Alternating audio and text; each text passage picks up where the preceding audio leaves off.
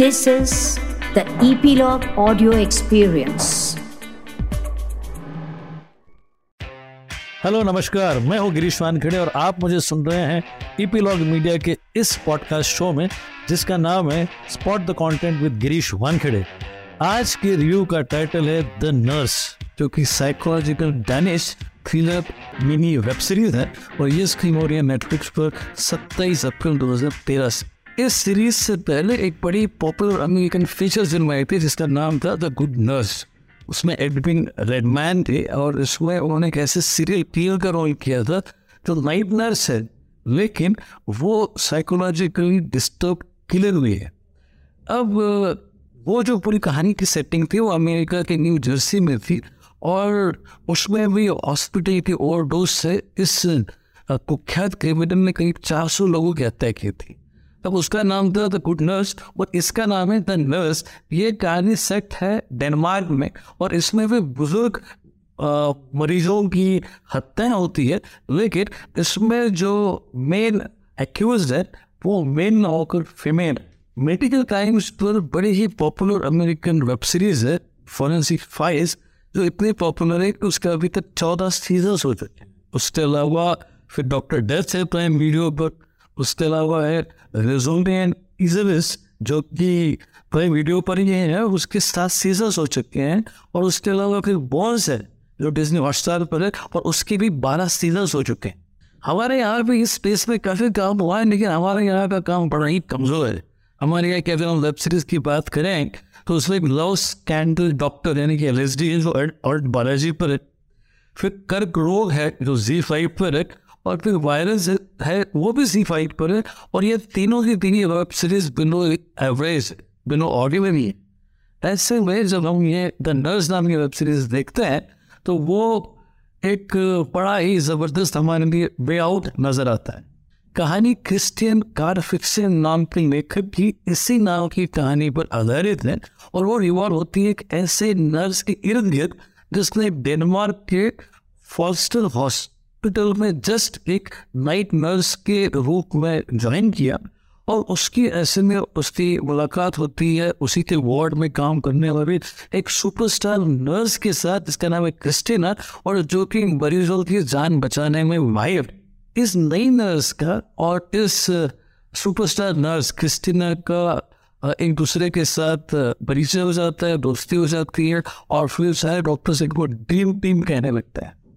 इस नई नर्स का एक दूसरे डॉक्टर के साथ भी अफेयर है जो कि इन्हीं के साथ इसी हॉस्पिटल में है और ऐसे में उसका फिर एक तरफ़ चल रहा है एक तरफ़ वो क्रिस्टीना के साथ भी आ, अपने ओवर टाइम के वक्त तो उसके साथ गुजार रही है।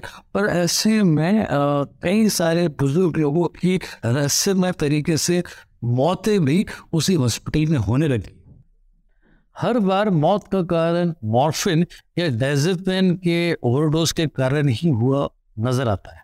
इस नई नर्स का शक और भी बढ़ जाता है वो ये देखती है कि यूरिनरी इन्फेक्शन की वजह से आए हुए एक पेशेंट की मौत उसके दिल की धड़कन रोकने से हुई है।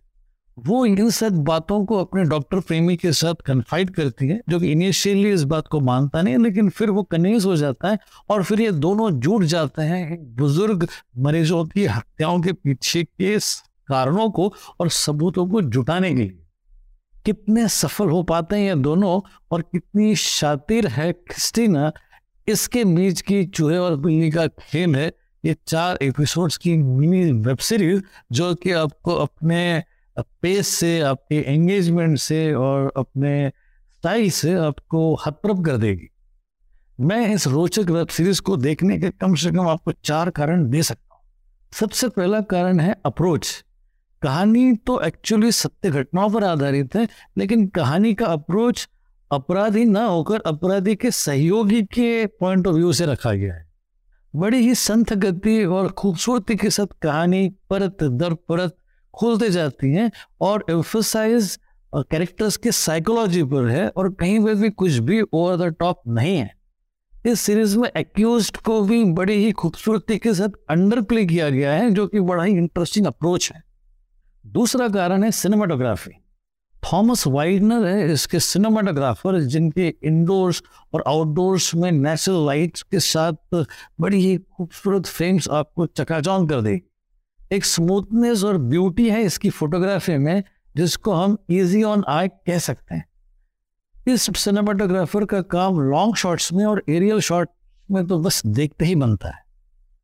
तीसरा कारण है राइटिंग कमान इस वेब सीरीज़ को लिखने की तीन लोगों ने संभाली है, जिसमें Kasper Barfoed Dorthe Warno Hogh और जैकब कार्ड्स बड़ी ही सॉलिड और एंगेजिंग टेक्निक है इनकी राइटिंग की।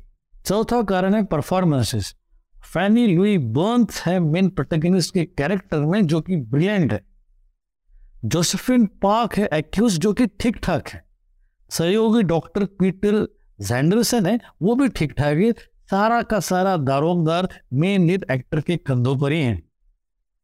इन चार कारणों के अलावा मैं बता दूँ आपको कि ये सीरीज़ ब्रिलियंट है स्लो पेस्ड है स्लो बर्न है, लेकिन इफ़ेक्टिव है। जब रक्षक ही भक्षक बन जाए तो किस भयानकता का सामना करना पड़ सकता है? उसका बड़ा ही हैरत अंगेज लेखा जोखा है द नर्स, जो कि तारीफ़ काबिल है। Go for it